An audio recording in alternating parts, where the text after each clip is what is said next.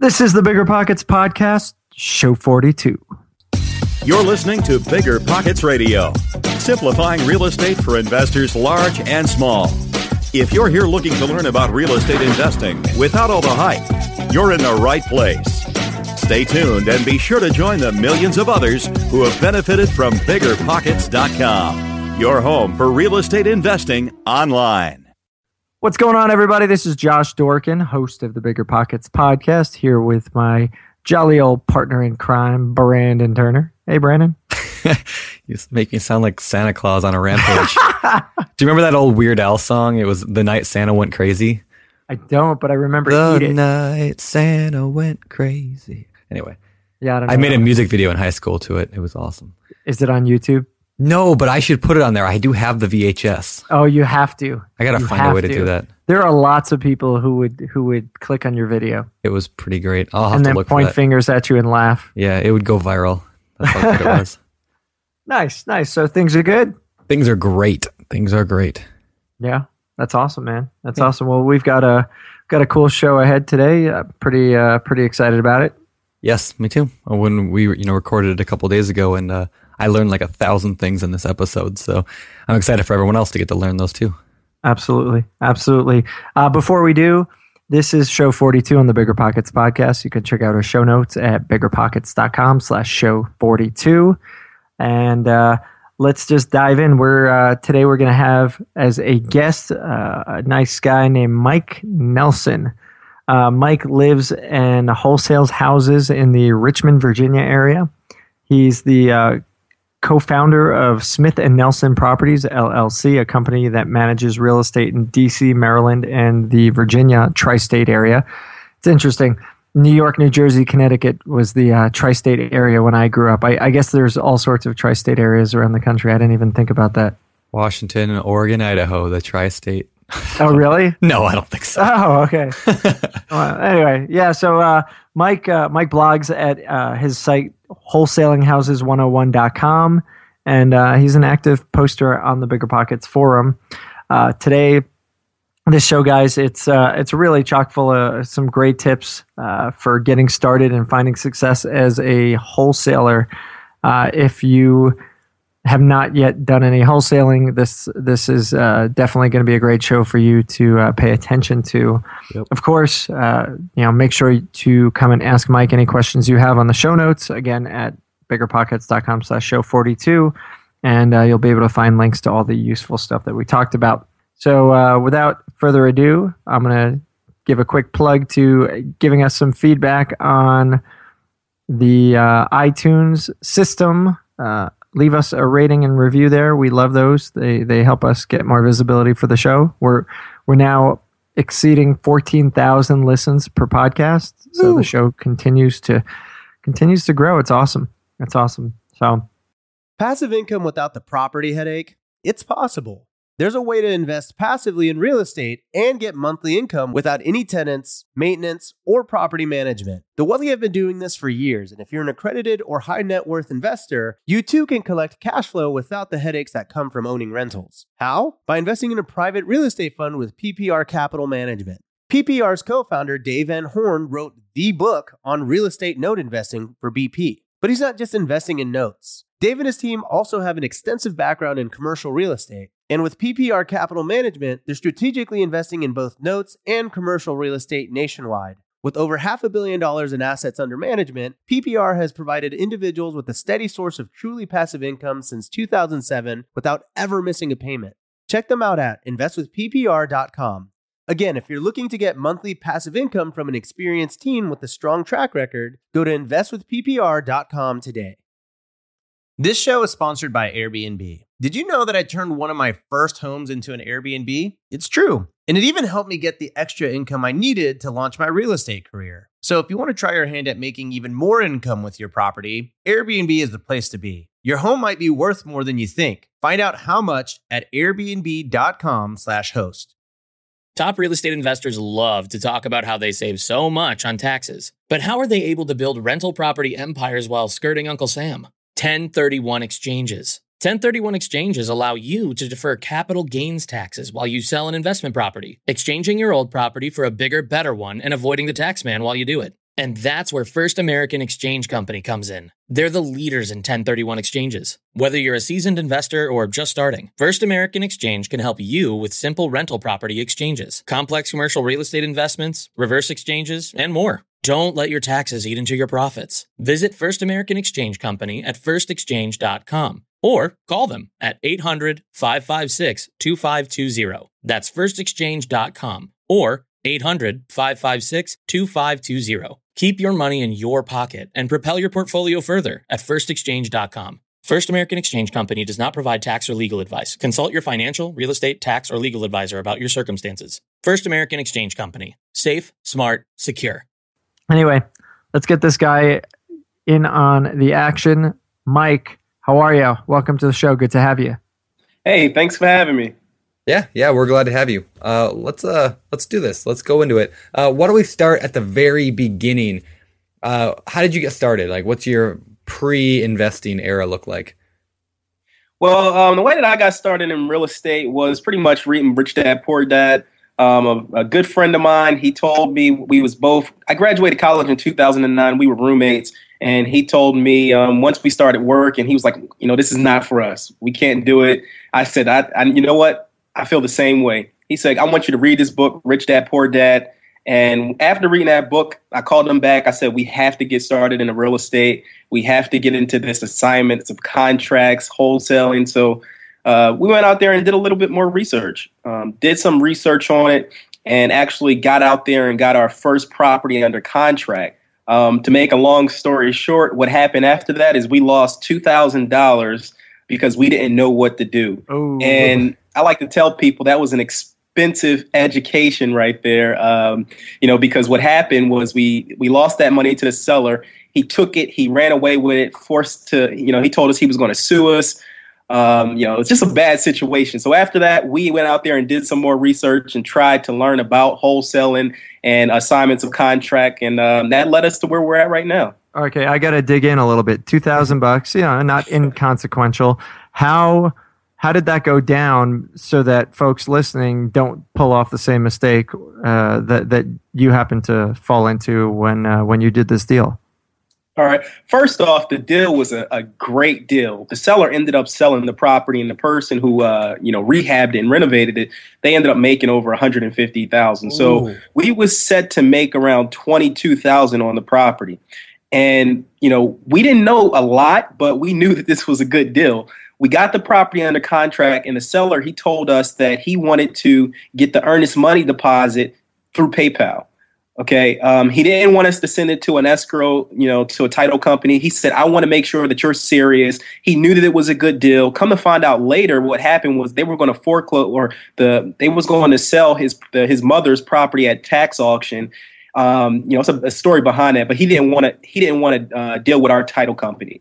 So we sent him the ty- the the money through PayPal, and then what ended up happening was um, he gave us the contract. He didn't like our title company, and he said, "I'm not going to settlement." We was about we had a buyer lined up and everything, and we was about to go to um, you know closing. He said, "I don't like this guy. Let's switch title companies," and um, he left with our money.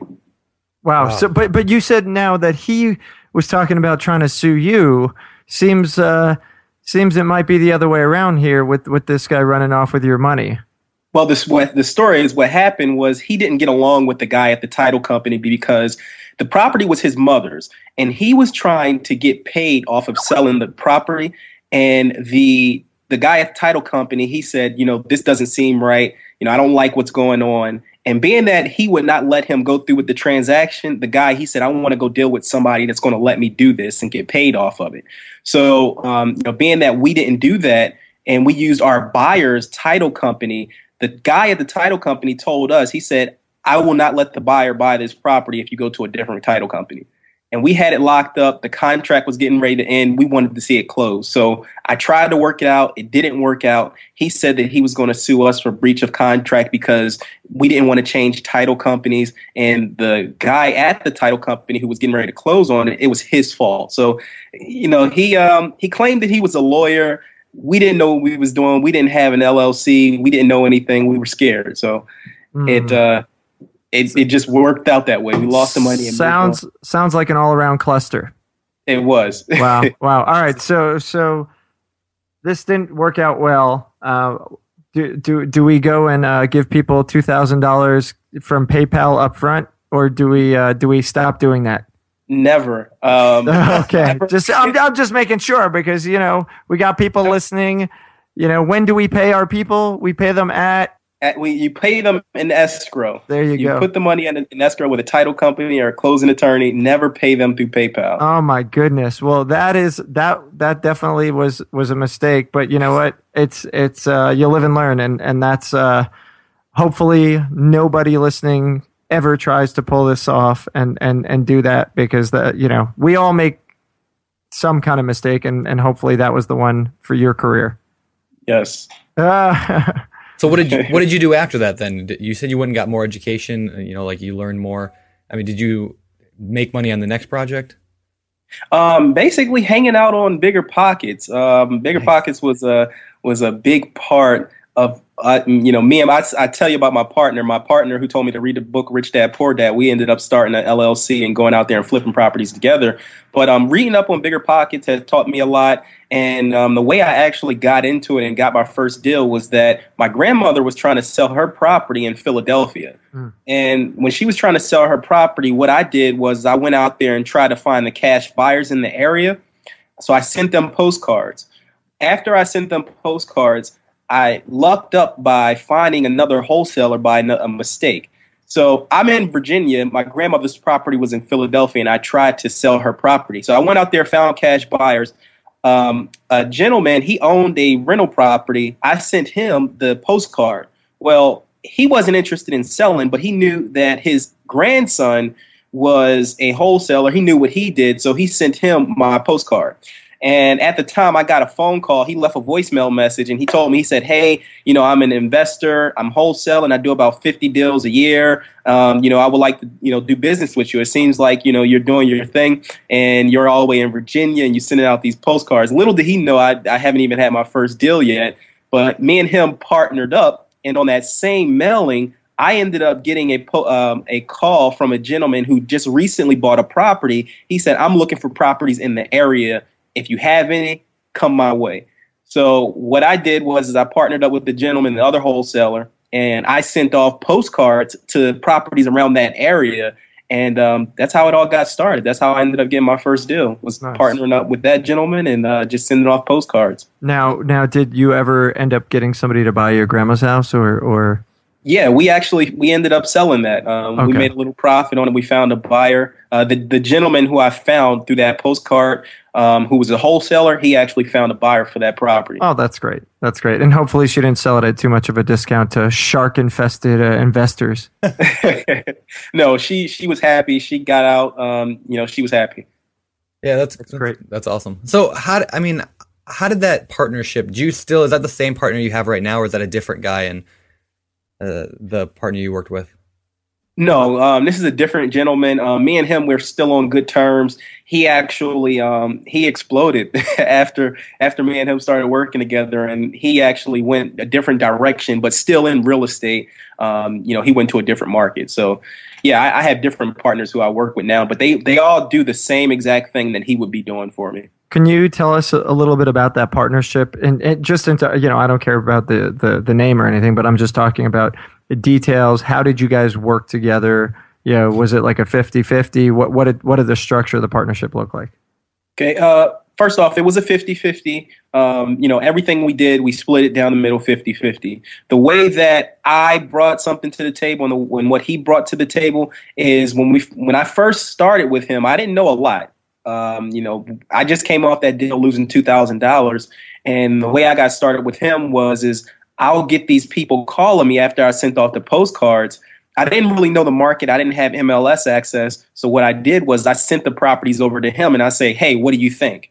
And then what he'll do is he'll say, "You know what? We'll probably if we can get it at this price, we can probably flip it. It'll be a good deal." Um, and that led to all the deals that came in. I'll send them over to him in an email, and he'll tell me, he'll say, "Hey, this is what we can offer. We'll call the seller back, offer it, set the appointment up with him, and then he'll go out there, take a look at it, get it under property, I mean, get it under contract, and we'll put both of our names on the contract, and then he'll find a buyer, and we'll close on it and make 50% of the assignment fee. Okay, cool. And so, just for clarification, I just want to make sure. Uh, some people, when you say flipping, you're referring to like flipping contracts, correct? Yes, flipping con- wholesaling okay. contract. Yeah, because I know some people say flip and some people say wholesale, and so those listening, I want to make sure that we're everyone's on the same page that you're you're talking about wholesaling, like yeah, or flipping contracts. So okay, cool. Yeah. So why did you choose wholesaling? You know, after you read Rich Dad Poor Dad, what made you think, oh, I want to be a wholesaler instead of I want to be a house flipper or a you know buy and hold investor? What how'd that decision come along? It when I first got started, it seemed complex, but out of everything, investment, investment properties, um, actually going out there renovating properties, this seemed like it was the, you know, it, it, was the easiest way to get into real estate investing. So that's how I, you know, I came upon us the wholesaling aspect of, you know, flipping contracts, and I said, I'm going to do this. I, I got to tell you, so I, you know, I'm listening to, and I, I'm thinking to myself, this the, the, the tactics that you you employed here to, to get that first partner seem like a pretty damn good way to go for, for a new investor to really attach himself to a mentor almost you know? So so you find somebody who's you know been doing it for a while you say listen you know I I'll, I'll hustle I'll put the money out on the mailings you know I'll I'll attract the leads you know can I can I shoot them through to you? You can help me evaluate them and we could kind of run through the process. I mean, that's about as good as it gets. it sounds like to me. Yeah, and it, and it definitely is. And um, I, I do this in several different markets. And what I came to realize is that for some people, it's you know it, it's a good thing. Far as the other investors on the other end, but I've found where I'll go into other markets and I'll say, hey, I'm going to bring the leads and I want you to evaluate them and go out there and look at the property. And guys would guys would just be like, you know, I'm not going to pay you 50% for leads, you know, 50% of the assignment fee for leads. So, you know, if you can find that right person to work with, it's definitely going to be, you know, their golden ticket to more deals. Yeah. Interesting. And, and that comes that comes down or kind of back to that same thing that I I always say that it's better to have, you know, 50% of a deal than 100% of no deal. And a lot of people just don't understand that. So, when you go to them and say, I want to, you know, partner up with you and get 50%, like I think those people are stupid to not, you know, take you up on it. Cause what are they missing out on really? Exactly. All right. So, and you mentioned that you work in other markets. Does that mean that you are virtually wholesaling or does that mean you're, I mean, how does that, what, what are you doing? Yeah, it means I'm, I guess you could say I'm virtually wholesaling, meaning that I'm doing the same thing that I did in Philadelphia with people in other markets. Okay, and how how does that work for those who don't understand virtual wholesaling? What does that even look like? Okay, uh, what virtual wholesaling is is basically I'm doing all of the marketing, um, like I like I told you guys about before, and I have to find. I like to call them, you know, my boots on the ground, my guides who are going to go out there, tell me what the value of the property is, and they're going to go out there, get it under contract, visit the properties, and find buyers. So what I like to do is I like to find individuals like that in other markets and then I'll work with them. And how do you work with them? Are you always doing a 50 50 with them or are you paying them a fee or how does that work? Yes, it's a 50 50 uh, split of the assignment fee. So, you know, if the assignment fee was $5,000, they'll make 2500 I'll make 2500 Okay. And how do you, how do you divvy up? I mean, you talked a little bit about that earlier, I know, but, and we're, I'm just kind of rehashing it, but how do you divvy up roles exactly? Uh, because I'm working with a partner a, a, little bit right now. We're just kind of getting started uh, with some wholesaling, I guess. And so I'm wondering, how do you define? I mean, who who pays for what? Who is in charge of mailing? Like, how's that all look? Yeah, and the way that we like to do it is I'm so I, am in charge of mailing. I handle all of mailing. Um, I have an assistant who takes the call, sets appointments for them, and their main role is to get the property under contract, visit the property, and find a buyer. So we take the pre screening and they take everything after that. Okay. And so do you pay 100% of the marketing fees then, the direct mail or whatever you're doing? Yes. Okay. All right, cool. And I definitely want to I want to touch on your direct mail stuff. So, uh, I guess why don't we I guess go into that. I mean, we've talked about wholesaling before and flipping contracts on the podcast before, but I like to ask everyone kind of what your exact process is. So why don't we just go very basic from the beginning, how you do things? Uh, maybe like start with marketing. How, how does that exactly work? You said postcards earlier. Yeah. When I first got started, I used absentee postcards. And um, what I realized was that when I'll talk to a seller, they'll tell me, they'll say, hey, you know, I get, I get a ton of these postcards, a ton of these yellow letters. And, and, and I said to myself, well, I don't want to be the, you know, second, third, fourth guy there. I want to be the first guy there. Um, so that kind of led me to reaching out and trying to find other sources of leads. That's when I got into, um, you know, back property taxes, uh, code violations, evictions, probates. Um, my favorite thing to do now is I created, um, I have a guy who created a tool for me where I'll scrape the websites for people who owe property taxes and then I'll have I'll take that list and then go and I'll scrape their addresses from public records. So um, that's my new source of leads right there is uh, back property taxes, and um, I, basically I cut my marketing costs down by like at least fifty percent because these are targeted leads and you know not just the shotgun approach where I'm going after absentee owners. Hey, so what what markets are you in? Because I got a guy who's who's going to do that for me, and and and I'll make you number two again. oh yeah. hey, I guess I'm not the first. I, I want to be the first one. I, am not. No, that's, that's that's cool. that's clever. Um, so so you're you're finding these folks. You're sending them out now. Are you hand? Are you are you guys uh, internally doing the mailings, or are you using a service to do that? At one point, I used to like yellow letters, um, but like I said, I wanted to cut costs down. So, you know, I just send off postcards now. Um, you know, once we pull the list, I'll have my assistant, she'll upload it to Click2Mail, and we're mailing off um, postcards twice a week. Okay, so you use Click2Mail then? Yes. Okay, got it. Got it. All right, so you're sending these guys twice a week. Are you, uh, you know, w- when we talk about marketing, we, we, we've had a couple discussions about this. Uh, I know a lot of folks say you need to hit somebody like six, seven times before it makes sense. But, but you know, when you're talking with back taxes, I'm guessing you're probably trying to do some timing and timing your mailings to, to when it's kind of getting close to uh, uh, the the end for, for, for these owners. Is that right? Yeah, well, for that particular lead source, yes, we we like to hit them in the beginning of the year and then in the middle of the year. Um, you know, that's when in the beginning of the year they'll get their tax bill. In the middle of the year, they will get, um, you know, they'll get another tax bill because the areas we work in, they do it, um, you know, biannually, yep. or they'll do it twice a year. So, um, yeah, that's that's when we like to hit them. Now, I do evictions as well. Um, I don't. I usually just hit them one time because they will, you know, they'll go to court, we'll get their information, and then, you know, they it turns out well when we just hit them one time when they first, you know, before they go to court. That works out well. So you're and uh, talking about sorry. Oh, I think we were going to ask the same question. Oh, uh, right. the landlord? Yeah, is that what you mean? You're hitting landlords for eviction stuff? Exactly. Yes. That's a great idea. That is a good idea. Find tired landlords, folks who are s- tired of yeah. dealing with evictions. Because I know, Man, la- I, yeah, last uh, last month when I was dealing with my eviction, I mean, if I would have gotten a letter, like I would have seriously considered it because you get really and, emotional. And that's how that's how my grandmother, um, she actually, uh, that's what that's why she decided to sell her property was because she was getting she the tenant gave her a problem, she couldn't collect money from them, and she just was saying, "Hey, get rid of it." That's that's awesome. I mean, you, that was uh yeah, that I'm gonna totally totally do that. So good tip. I love tip. I love Qu- tips like that. That's quick awesome. tip. Yeah, yeah that's that, great. That was awesome. All right, um, so you wanna uh, take it, Josh? Yeah. Okay. Okay. Yeah. All right. Back to the marketing. Uh, all right. So you, are did you completely then disband the other tactics that that you know where you were number two? You know did you say listen i i'm not going to deal with this. I don't even want to compete with these guys. I'm going to look for market you know uh, uh, i'm going to focus on marketing on things that that there's definitely not a lot of competition? Or are you still marketing but you've kind of tweaked it up a bit? Well um I deal with a lot of investors here in Richmond, and this is not my main market. I rarely do deals. So, um, you know, a couple of close friends here, they are looking for properties.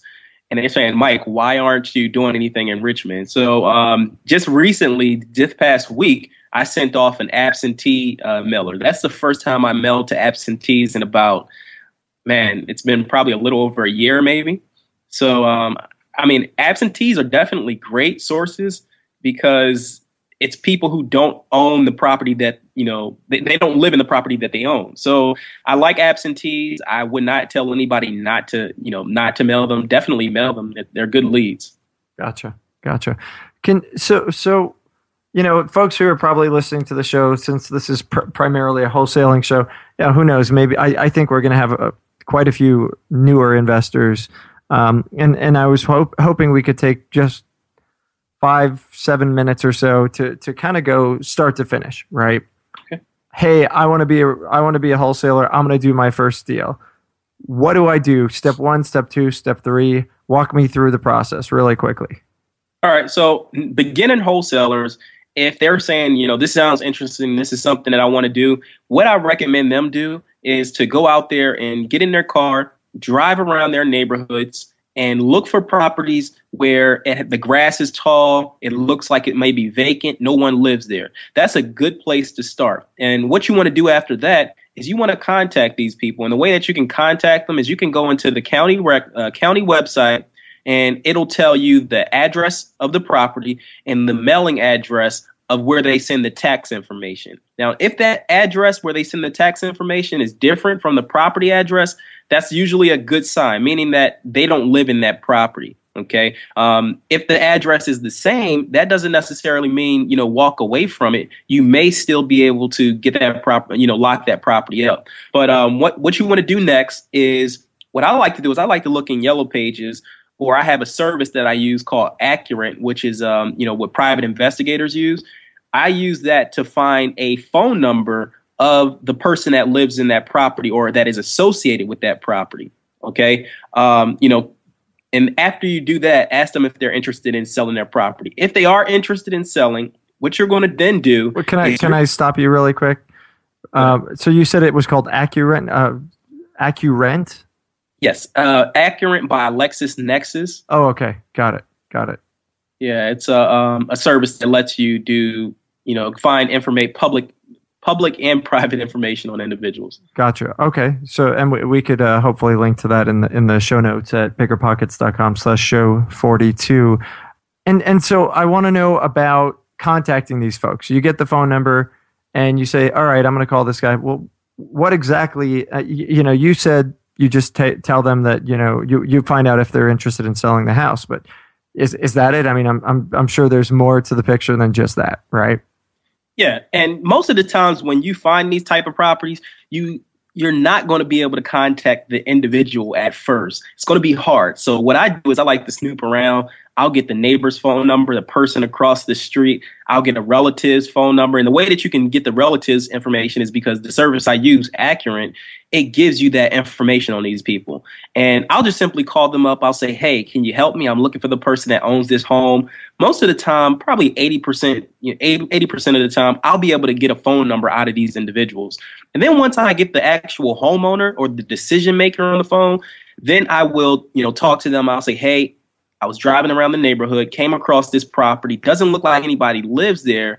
What what's your plans with the property? Are you planning on living there? You know, is it vacant? You thinking about selling it? Um, you know, after that, I get a feel for I get a feel for what they're doing with it, and um, I'll say, hey, listen, I'm a cash buyer. I would be interested in purchasing your property. If you're interested in selling, um, I like to come out there and take a look at the property. Um, at that point, you know, they may say, "Hey, yes, we, we, you know, I'm interested in doing that." Um, you can come and take a look at the property. From from there, I'll say, hey, well, what I want to do is I will get a estimate as to what we may be able to pay for the property, so that we don't waste your time. And I'll call you back with an estimate and let you know what I will be interested in paying for the property, so that I don't waste my time going out there if they're thinking they want a hundred thousand dollars for the property and I'm around twenty thousand. Yeah. So, um, you know, to get my estimate, what I'll do is I'll look at the recent cash sales in the area. Um, I don't like to do the ARV minus repairs, you know, all of that.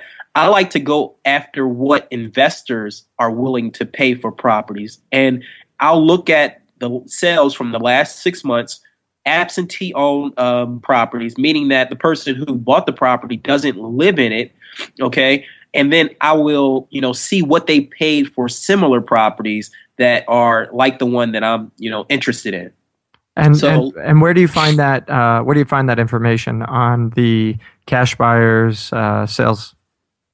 Uh, that's in MLS. Now, if for people who don't have MLS, what I like to do is, and I, and I actually use this site right now, it's Zillow. Zillow is it works wonders for me um, in my local market. In some other markets, it doesn't work at all.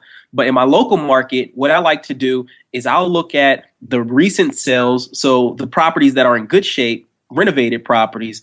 I'll I'll look at them and then I'll look at properties that have sold recently in that area within the last 6 months that have sold for less than what that renovated property sold for. So I'm going to assume that that property, okay, the, the ones that are selling for less are investors just purchasing those properties. It may not always be the case, but it's a good number to go by. And I'll give them a range that is between what I want to purchase the property for and what that other property sold for. Okay. And then that's when I will I'll say, hey, I'll be able to pay between, you know, let's say 30 and, and 40,000 for this property. And depending on the condition, if you're interested, we can go ahead and schedule an appointment. If not, you know, we can go our separate ways and I'll put them on follow up. Got it. Okay. I, you know, I love this idea that you're talking about. I don't think we've anybody talk about it quite like that. You say for beginners to start out with uh, driving for dollars, essentially. And the reason why I like that so much is because a lot of people recommend just go out and start direct mailing. Just go out and start mailing. But you can waste thousands and thousands and thousands of dollars on direct mail if you don't know how to close a deal or how to negotiate. And so, exactly. yeah, by doing it on a small scale and perfecting your skills, once you've got that down, then you can translate that and scale it upward. Definitely. I love, I love that. And you'll be able to practice talking to actual sellers on the phone as well. Yeah, before yeah. you're dropping thousands of dollars. So, yeah, and I, and I think that's terrific. that's somewhere where these guys are new new investors in particular are, are are fearful, right? It's it's scary to get on the phone and talk to somebody the first time. Yeah definitely. I still remember yeah. Danny Johnson on the podcast we did with him. He said the first time his phone rang, he took the phone and threw it across the room at his wife.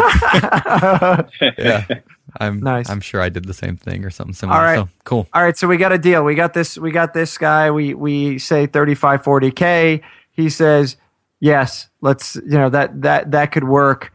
Now what? All right, now we'll go out to the property. We'll take a look at it. The only way that that'll change is if the property is a complete shell. Um, that number will change, or if the property is in better shape than what we, you know, first imagined, we'll go up maybe a little bit. But um, after that, we'll tell the seller, we'll say, hey, we'll give them our final offer. Um, our final offer, if they accept it, we'll then get the contract signed. Uh, once the contract is signed, we now have equitable interest in the property, so we can go out there and market it as if it's our own. Um, at that point, we will then go out there, market the property. And I'm telling you guys how to do it as if you're doing it in your own market. Um, you know, as I said earlier, I do a lot of virtual wholesaling, so other people find the buyers. But you go out there, you you market the property on Craigslist, bandit signs. You can send postcards out to recent buyers in the area within the past six months. And once someone tells you that they're interested in the price that you mark it up as, so if you get under contract for thirty thousand and you mark it up to forty thousand, if somebody's interested in it at forty thousand dollars, then what you'll do is you'll say, okay, you're interested in this property or this property. Give us a deposit for thousand dollars. We'll put it in escrow at the title company. Okay. And then what we'll do is we'll sign a what you call an assignment contract. We'll sign this assignment contract. Okay. They'll purchase the property from me for forty thousand dollars for my position in the contract that I had with the seller. Okay, which the original contract is thirty thousand dollars. In order to take my position, they'll pay me ten thousand dollars, which is the assignment fee. Okay. And do you um, get that? At, yeah. Do you get that at closing, or do you get that right then? When uh, you sign it. You, it's possible to get to get it right then, but I haven't done it that way. You can get that at closing. Okay. Um, most people, most people get it at closing. So what you're going to do is you're going to take those two contracts, the original contract with the seller, the assignment contract with the buyer, you take that, you take it to a title company or closing attorney, and they will run title to make sure that the property is clear of any, uh, to make sure that the owner is the owner, who they say they are, and make sure that it was properly transferred in the past. Um, after that, usually title takes about, depending on what area you're in, I see it take upwards of two weeks, three weeks. It will take about between one and two weeks for them to run title. After that, they'll say it's clear schedule the closing between the seller and the buyer, And then what'll happen is the seller will come in there, sign the, the paperwork. They'll get their check. Buyer will come in. They will sign their paperwork. Um, you know, they'll wire the funds in. They'll get the property, and then the title company they'll call you up within you know maybe a day or a couple hours and say your check is ready, and uh, you get paid. Cool. All right. Well, and just a reminder for everyone out there, if that was confusing to people, if it's your first time hearing this whole concept, you know, definitely hit the rewind button and listen again because that was that was brilliant right there. I mean, that was that was wholesaling in a nutshell. That was great. Uh, so. Well, well, well, so I, I've got a couple questions that come up. I'm I you're, you're talking with that that initial seller. Are you telling them that you're not the end buyer? What I usually tell them is that either myself or a partner will purchase this property. Um, and that that doesn't you know make it t- make it seem as if you're you're actually trying to get over on them. You're not yeah. telling the truth. So you know I'll say myself or a partner. Gotcha. Okay. And and have you ever had that turn sour and and, and everything just say you know the the seller get angry or just kind of lose a deal over something like that? No, I've never had an issue with that. Okay. All right. Yeah, money's money to them, huh? Yeah. yeah. And what about what about a situation where you know you, you don't find the buyer in time so that you know i think that's the biggest fear from uh, new wholesalers other than obviously getting on the phone with people which i said earlier was the biggest fear but uh, you know what if what if you can't find somebody then what you know how does okay. how does that work now one thing you want to make sure you do before before you even consider this is make sure you have the right contract that has an out clause for you because without an out clause, then you could possibly be sued. So if I do not find a if, if I have a 30 day contract, if I don't find a buyer within 15 days, I will then let the seller know, hey, we may need a discount or a continuance on this property. Okay.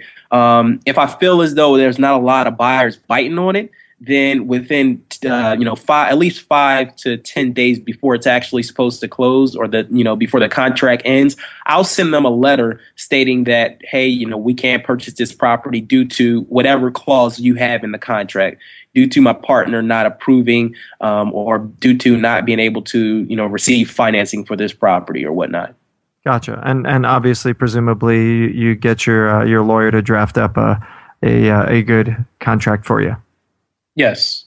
Yeah. Or get them to review a contract that you you have. Yeah, that'd yeah. be cheaper, I suppose. There you go. Do you have a minimum wholesale fee? Like that you will do a deal for? Um actually well, if it's locally here, I want to at least make five thousand dollars. And some other markets, um, you know, some deals it'll be two thousand, some deals it'll be ten thousand. So I would say no, I don't have a minimum, but I would say make sure you make at least five thousand dollars um, on a deal. There may be some deals where you'll come across where you just want to help out that seller and you may get by making about 2500 2000 and you know i'll say hey do those you know it's like you said earlier it's better to make you know some yeah. money than no money yep and, and what's the most you've ever made on a wholesale uh, the most I've made was fifty six thousand. So you wow. made fifty six thousand, and there was still room in there for the uh, for the buyer to rehab and and make his profit too. Yes. Wow. What was? Can you tell us about that deal? Uh, it was a it was a virtual wholesale deal. Um, it was in a market. It was a commercial property. I had no idea what I was doing. it was actually uh, more than uh, more than that made. Um, another investor, a wholesaler, he put the deal together. Um, you know, he made the numbers work out. He found a buyer for it. Took about four months, but uh, we made it work. Wow! And where where did you find the commercial property? Uh, it was actually I sent it off to an um, my eviction the eviction the list that I pull for evictions. There's no telling if it's a well. I don't usually know if it's a residential property or a commercial property. Ah, so it. he was processing an eviction. And um, you know, he called us. He said, "Okay, I have this, you know, 34 unit. um, I want to get rid of it." And I told my guy. He said, "I know somebody that can help us out with it. Let's go ahead and see if we can make it happen." That's nice. really really cool. I'm totally doing that now. All right, so that's cool. So how did Mike, you? Uh, you're gonna have Brandon calling. I know I'm gonna be calling like, you as I. Hey, as Mike, I, I, I want to talk to these eviction guys. Now what? no, so how do you find? How did you find a a guy to buy that property in that area? Like obviously you had to find somebody a, a cash buyer that could close on a 34 unit. Uh, the, the way, I, like I told you, I didn't know anything about commercial properties. My partner on the ground, he got with someone in the area that knew commercial properties, and he worked it through them. Hmm, that's cool, and that's So just was- another benefit of partnerships is uh, Exactly. where you're you want have lacking somebody somebody with else. more can- expertise than you. And you had mentioned you had mentioned Craigslist earlier. What what other uh, and and and the signs and things like that? Are, are there any other uh, great tactics for for finding your buyers, or you really find the, the bulk of your your buyers? Well, you're not doing even that work, right? It's usually your partner. Yes, it's usually my partner, but um, actually, I'm getting ready to go to an auction here now in Richmond, and that's a and the reason why I'm going is because I want to see, um, you know, I want to meet guys, network, and see, you know, because if you go to an auction, those are cash buyers, those are Yep. people buying properties, interested in properties. Talk to them, hand out your cards, and uh, you know, see what they're see what they're looking to, looking to buy. Yeah. Yeah, I It's a think great idea. yeah, Travis Daggett I think said that in his podcast too, and I I love that tip. So Yeah, that's fantastic. yeah, what what cool. about what about your uh, your tips for building rapport with with sellers? Because you know, obviously, you're hitting people up who are at a challenging point in their lives. What do you do besides being a nice guy?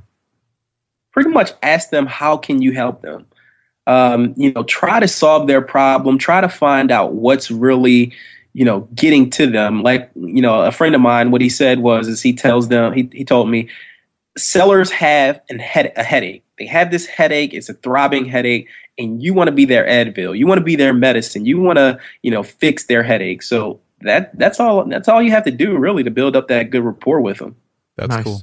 That's cool. Hopefully, we can get Bayer to sponsor the Bigger Pockets podcast. we Bigger Pockets, the world of headache solvers. Yes, there you go.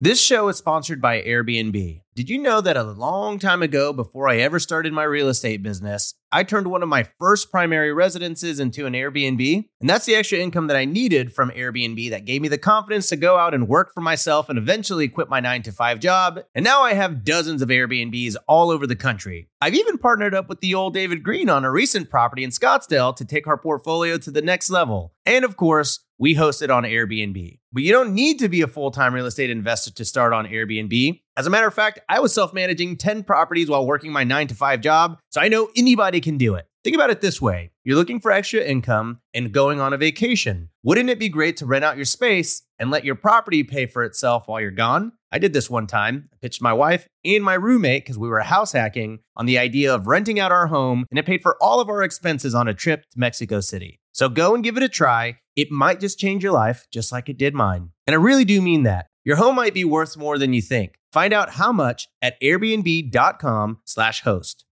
Remember when you had to pay to get a lead's phone number? It was like the dark ages until Deal Machine made skip tracing a thing of the past. Now, with your Deal Machine plan, you'll get unlimited access to phone numbers and contact information for no extra cost. That's right, get high quality, reliable information trusted by leading financial institutions, all fully compliant with the federal Do Not Call list. Explore over 150 data points, including age, gender, marital status, occupation, and a ton more. Trust me, this is the data you need for off market deals. With new filters, people flags, and color coded phone numbers, lead management just got a ton easier. Ready to step up your investing game? Sign up for a Deal Machine plan today and gain immediate access to this unlimited treasure trove of contact information and phone numbers. Just head to dealmachine.com slash BP. Transform your lead generation and deal making strategies with Deal Machine. Sign up today and start exploring the unlimited possibilities at dealmachine.com/bp. Real estate investing is great, but for some, the tenant phone calls and clogged toilets aren't all that attractive. So, how do you invest in real estate without getting your hands dirty? Invest for truly passive income with Pine Financial Group. Pine's mortgage fund offers a targeted 8% preferred return and an attractive profit split with 70% of net profits going to the investors. You'll earn passive income by participating in lending to house flippers. And it's secure because senior lien holders, that's you, are first in line to get paid. Their rigorous underwriting process and the backing of a physical asset mitigate downside risk. Plus, by investing with Pine Financial Group, You contribute to the revitalization of communities by directing your funds from Wall Street to Main Street and supporting local economies. The investment is reserved for accredited investors. Don't miss this opportunity to back Main Street over Wall Street and start earning passive real estate income. Learn more about investing with Pine at pinefinancialgroup.com/bp. pinefinancialgroup.com/bp. So Yeah. I I have a question for you. Then we talked earlier about your best deal you've ever done. Do you have any terrible mistakes or really bad deals other than that first one? Like, ha- have you had any major problems since then? I thought I was grinding it in, Brandon. You're gonna make him feel bad. I mean, like, because you made a really big mistake back then.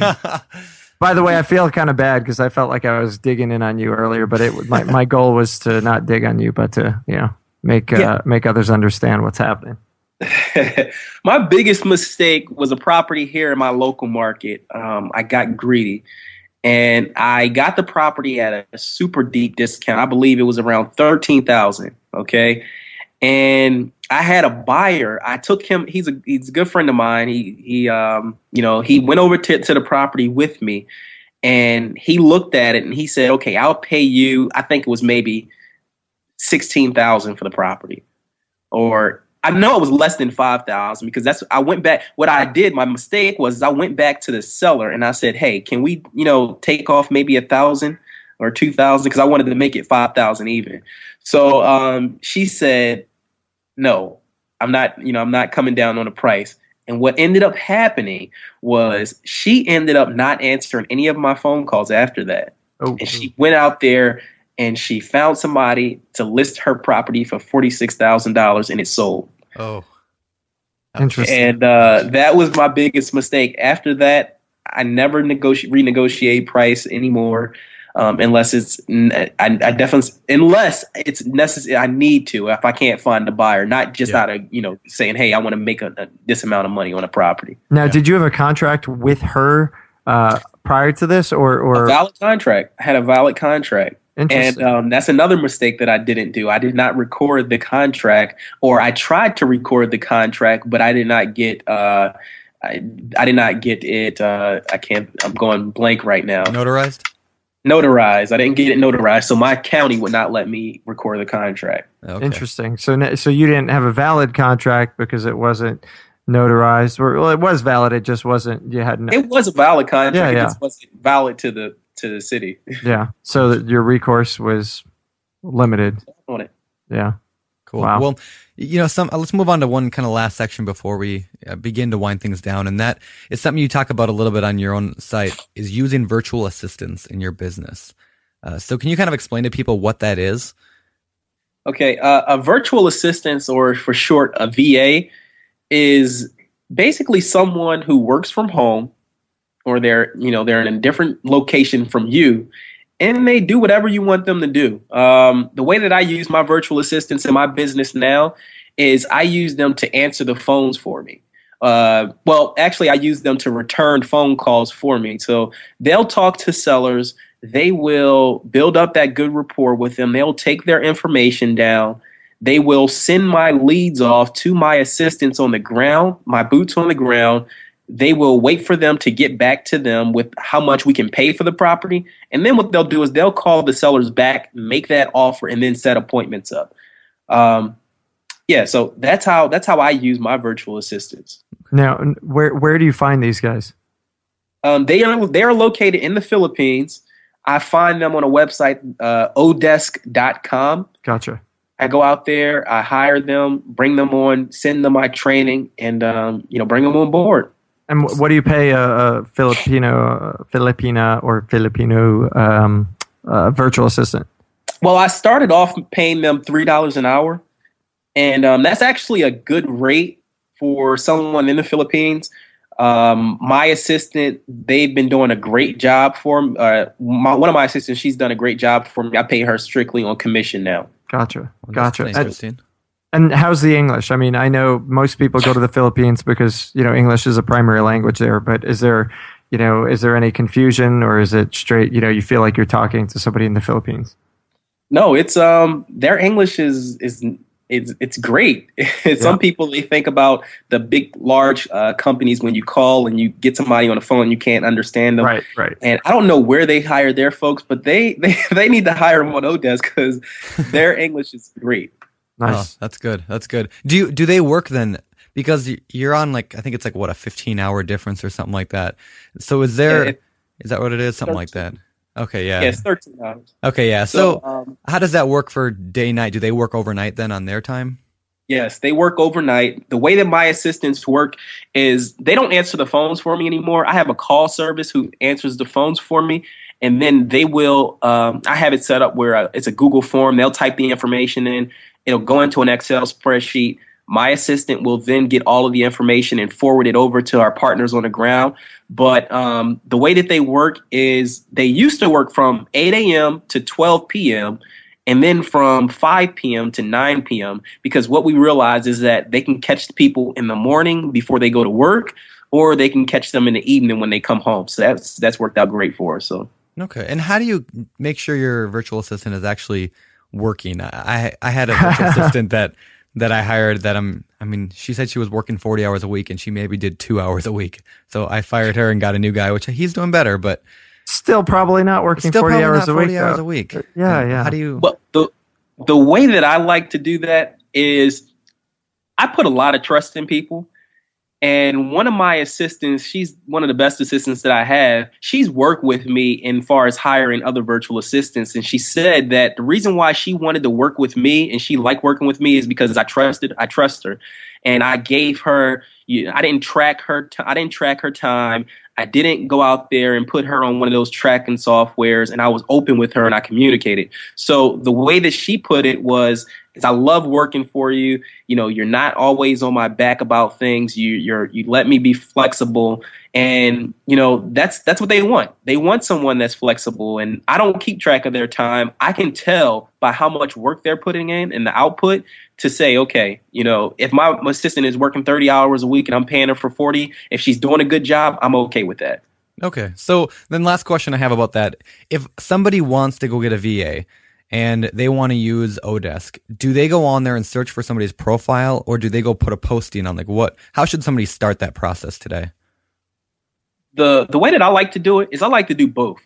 Um, you can go out there, you can put up a job posting, but then also what I like to do is I like to search for assistants that have experience. Um, someone they told me they said make sure you find someone that has experience, and that was the best. It, it may seem simple, but that was the best advice that I received because once I went out there and started looking for people with experience then you know my whole outlook on hiring virtual assistants just changed because when you bring someone on your team that has assi- uh, experience with call centers, then you don't have to train them as much. Yeah. That's cool. That's very cool. All right, well why don't we move on to uh the fire round. Fire round. It's time for the fire round.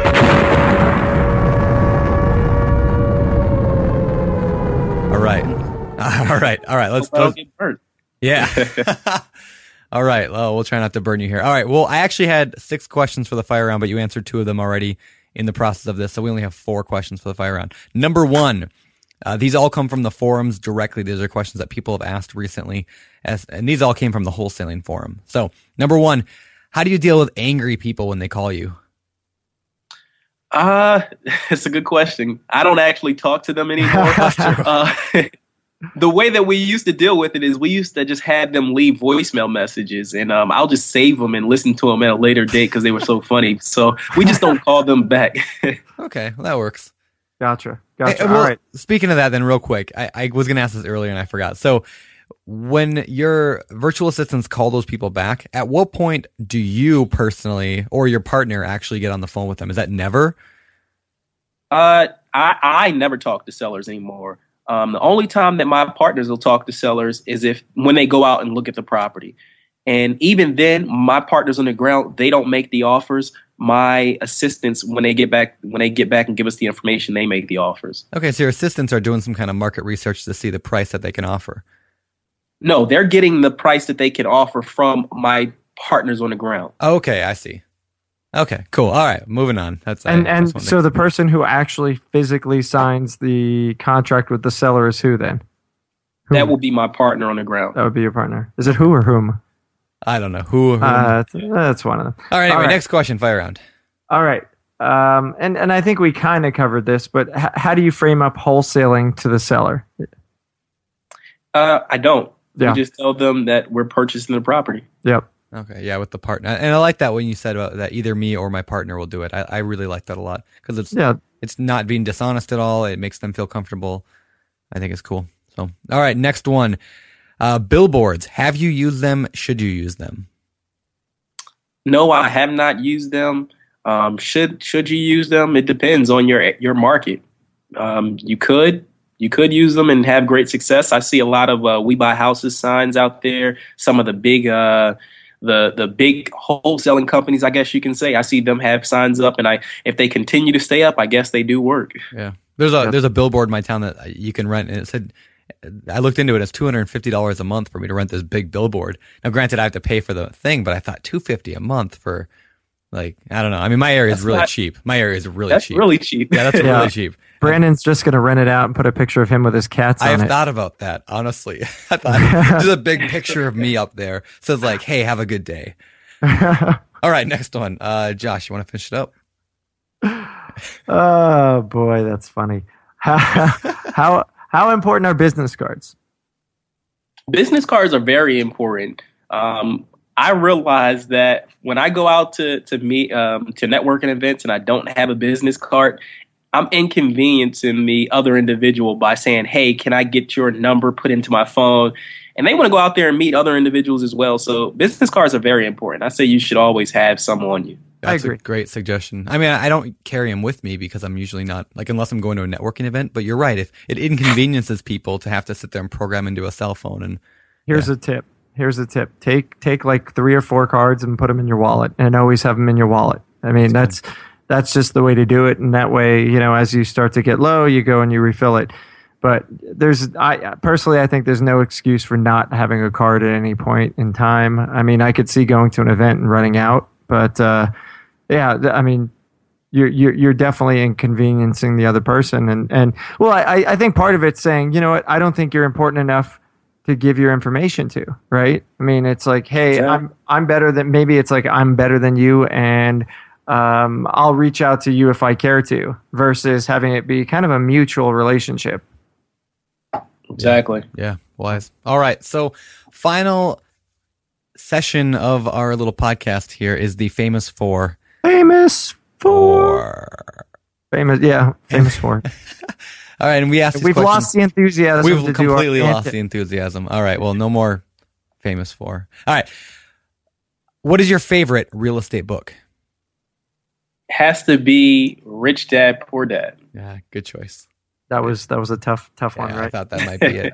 All right, and and and your favorite non-real estate book, and I'm guessing it's Four Hour Work Week. It- you know what? That that that in the E Myth. Oh man, Both yeah. good choices. Yeah, they're great. Yeah. Oh. hey, Josh, what Yeah. page number are you on this week? I'm still on 27, Brandon. good job. I, I believe I was on 27 on show 40, and perhaps on show 39 as well. yeah, you may have been. You know, we'll keep bugging you. Yeah, yeah. I, well, I've been bugging you to read uh, Lean Startup now. I told you to put the four hour work week down, four hour work week down for a little bit and read Lean Startup instead. But you know, Yeah, we'll, we'll, we'll see what's good. We'll see All what's good. All right, hobbies, hobbies. What kind of what kind of stuff do you do for fun outside of real estate? I love CrossFit. I'm a big CrossFitter. Really? Um, yeah, I love working out. CrossFit is uh, it's I love it. I um, also, um, I like to I'm what you call a picker. I like to uh, find stuff at local flea markets and uh, sell it on eBay. Really? cool. Yeah, Yeah, that's a that's that's one of my guilty pleasures is that that pick and show. I forget what it's called, but uh, the uh, it it seems like it could be it could be fun. But uh, you know, maybe maybe one day when I retire. Yeah, maybe one day. yeah, it's a hobby. All right, final question. What do you believe sets apart the investors who succeed from those who do not? um, just a firm belief in themselves.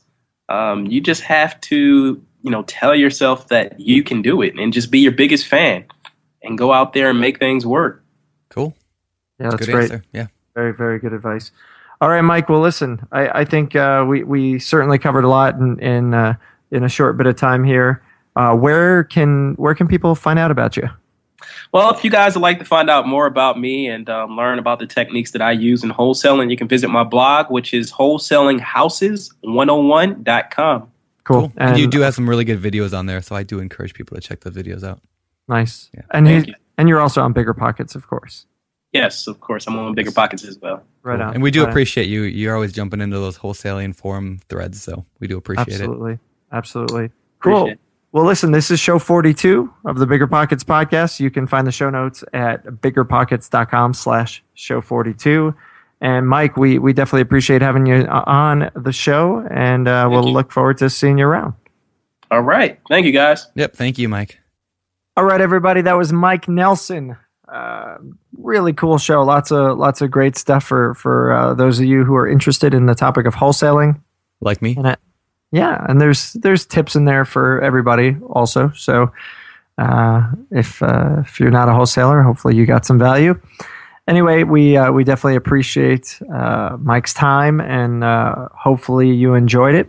Make sure you ask Mike any questions you've got for him on uh, the show notes at biggerpockets.com slash show 42 find him on his profile we'll have a link to that on the show notes and uh, come connect with us on, on uh, the usual networks of course the most usual one being Facebook. bigger pockets Oh.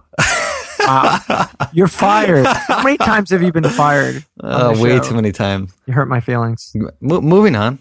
now i'm gonna cry Won't be the first time. Won't be the last. far from the last. Yes, so so connect with us on on Bigger Pockets and come hang out, do some reading. Uh, you know, share your thoughts. If if you're just a a browser, if you're just somebody who who uh, doesn't engage, you know, you're you're missing out. Jump in and, and hang out. But yeah, then can hang out on Facebook and everywhere else, and and come play with us there too. But uh, I don't know. I think uh, I think that's all I have to say for today. Brandon, do you have anything? I got nothing. Clearly, you don't have anything to say, so I'm, I'm just going to speechless. go on. What? I'm sorry. Did you I- say so? It's I'm speechless. you you you're never at a loss for words. I am at a loss for words. Time Wrap to go. Well, I'm Josh Dorkin, signing off. You're listening to Bigger Pockets Radio, simplifying real estate for investors large and small. If you're here looking to learn about real estate investing without all the hype, you're in the right place. Be sure to join the millions of others who have benefited from biggerpockets.com, your home for real estate investing online. That's a wrap. There's a reason small multifamily investing is so popular in the Bigger Pockets community. With just a 3.5% down payment, you can own up to four different units. Think about it. If you house hack and live in one of the units, you still have three different groups of tenants helping you pay down your mortgage every month, four kitchens and bathrooms you could renovate to increase your property value, four different Airbnbs, medium term rentals, or other rental strategies that you can try in one property, all in just one transaction. Of course, the question is where do you find a small multifamily property that you can actually afford? Which market and which deals are best for you? Once you close, how do you manage it, optimize it, keep scaling, and living your life without being tied down to four leaky toilets or four fussy tenants? All great questions, my friends. All to be answered in the upcoming small multifamily bootcamp with Chris Lopez and Leka Devatha. So if you're serious about growing your portfolio with this highly efficient strategy, head to biggerpockets.com slash four, F-O-U-R, today and join us in the small multifamily bootcamp. See you there. The content of this podcast is for informational purposes only. Past performance is not indicative of future results, and all hosts and participant opinions are their own. Investment in any asset, real estate included, involves risk. Use your best judgment and consult with qualified advisors before investing. Only risk capital you can afford to lose. Bigger Pockets LLC disclaims all liability for direct, indirect, consequential, or other damages arising from reliance upon information presented in this podcast.